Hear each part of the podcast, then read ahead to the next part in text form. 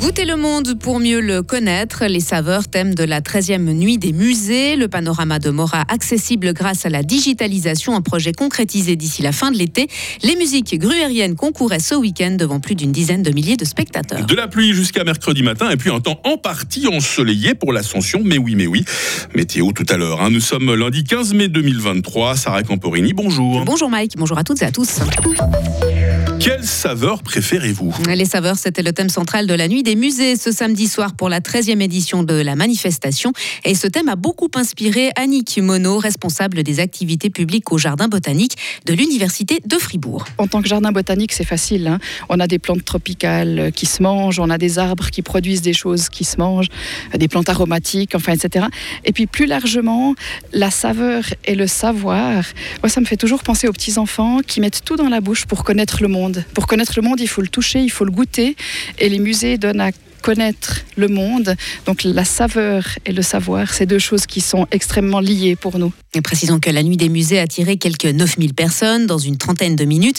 Nous vous proposons de vous rendre dans l'un des ateliers du jardin botanique et du musée d'histoire naturelle. Culture encore, plongée dans le panorama de la bataille de Mora grâce aux nouvelles technologies. Cette immense toile de 10 mètres sur 100 peinte en 1893 digitalisée, un laboratoire de l'EPFL est derrière le projet qui débutera cet été. Une photo sera issue de cette numérisation avec une qualité d'image très importante. Il sera ensuite possible de découvrir ou redécouvrir cette toile grâce à la réalité augmentée avec des images en 3 dimensions. Daniel Jacquet, chef de projet au laboratoire de muséologie expérimentale de l'EPFL. C'est le seul panorama suisse qui n'est pas accessible au public, aussi aux historiens, parce que là, avec le modèle qu'on propose, l'ordinateur peut aller chercher dans l'image et générer. Aujourd'hui, les intelligences artificielles permettent de pouvoir générer du texte à partir d'une image.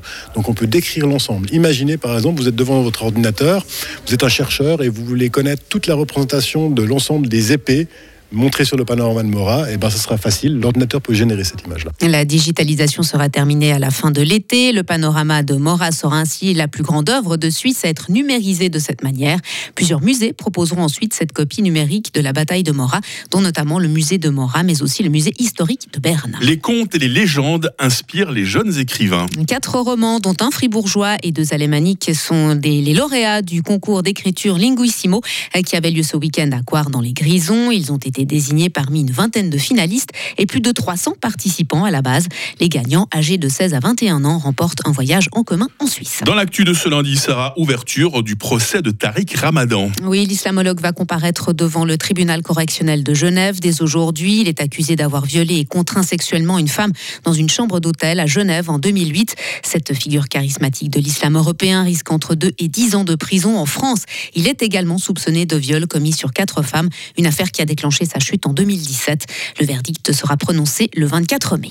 Va-t-il y avoir un second tour pour la présidentielle turque ? Le scénario est plus que probable, même si les résultats officiels n'ont pas encore été publiés. Hier soir, le président sortant, Recep Tayyip Erdogan, a perdu l'avance dont les médias le créditaient sur son rival, le social-démocrate Kemal Kılıçdaroğlu.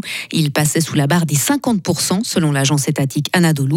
Si la tenue de ce deuxième tour se confirme, il aura lieu le 28 mai. Le taux de participation, lui non plus pas encore officiellement communiqué, s'annonce record à près de 90%. Un inspecteur de police brésilien abat 4 de ses collègues. Oui, ça s'est passé hier dans un commissariat du nord du pays. Le suspect, en congé au moment des faits, s'est enfui à bord d'un véhicule après le quadruple meurtre. Il s'est ensuite rendu dans une caserne de la police militaire. Son mobile reste pour le moment inconnu.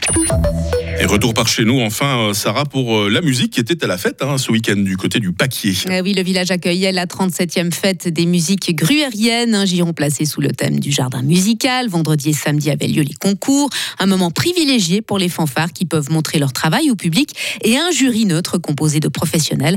Antoine Castella est alto à l'écho du Vanille Noir. Il nous explique ce qui le pousse à participer au concours. Ça permet de s'améliorer, d'avoir un objectif et puis de travailler tout au long de la saison. Et puis, c'est des échéances. Comme en Gruyère, là, ça fait un petit moment qu'on n'a pas eu, vu que ça fait maintenant 4 ans. La dernière, c'était à Rossinière, donc ça ça motive et puis ça permet aussi de se retrouver chaque semaine aussi et puis d'avoir un but commun. Et le Giron des musiques gruyériennes a accueilli entre 10 et 15 000 personnes ce week-end malgré une météo maussade. Bon, on commence à être blindé avec la météo, ça. Plus rien ne nous fait peur.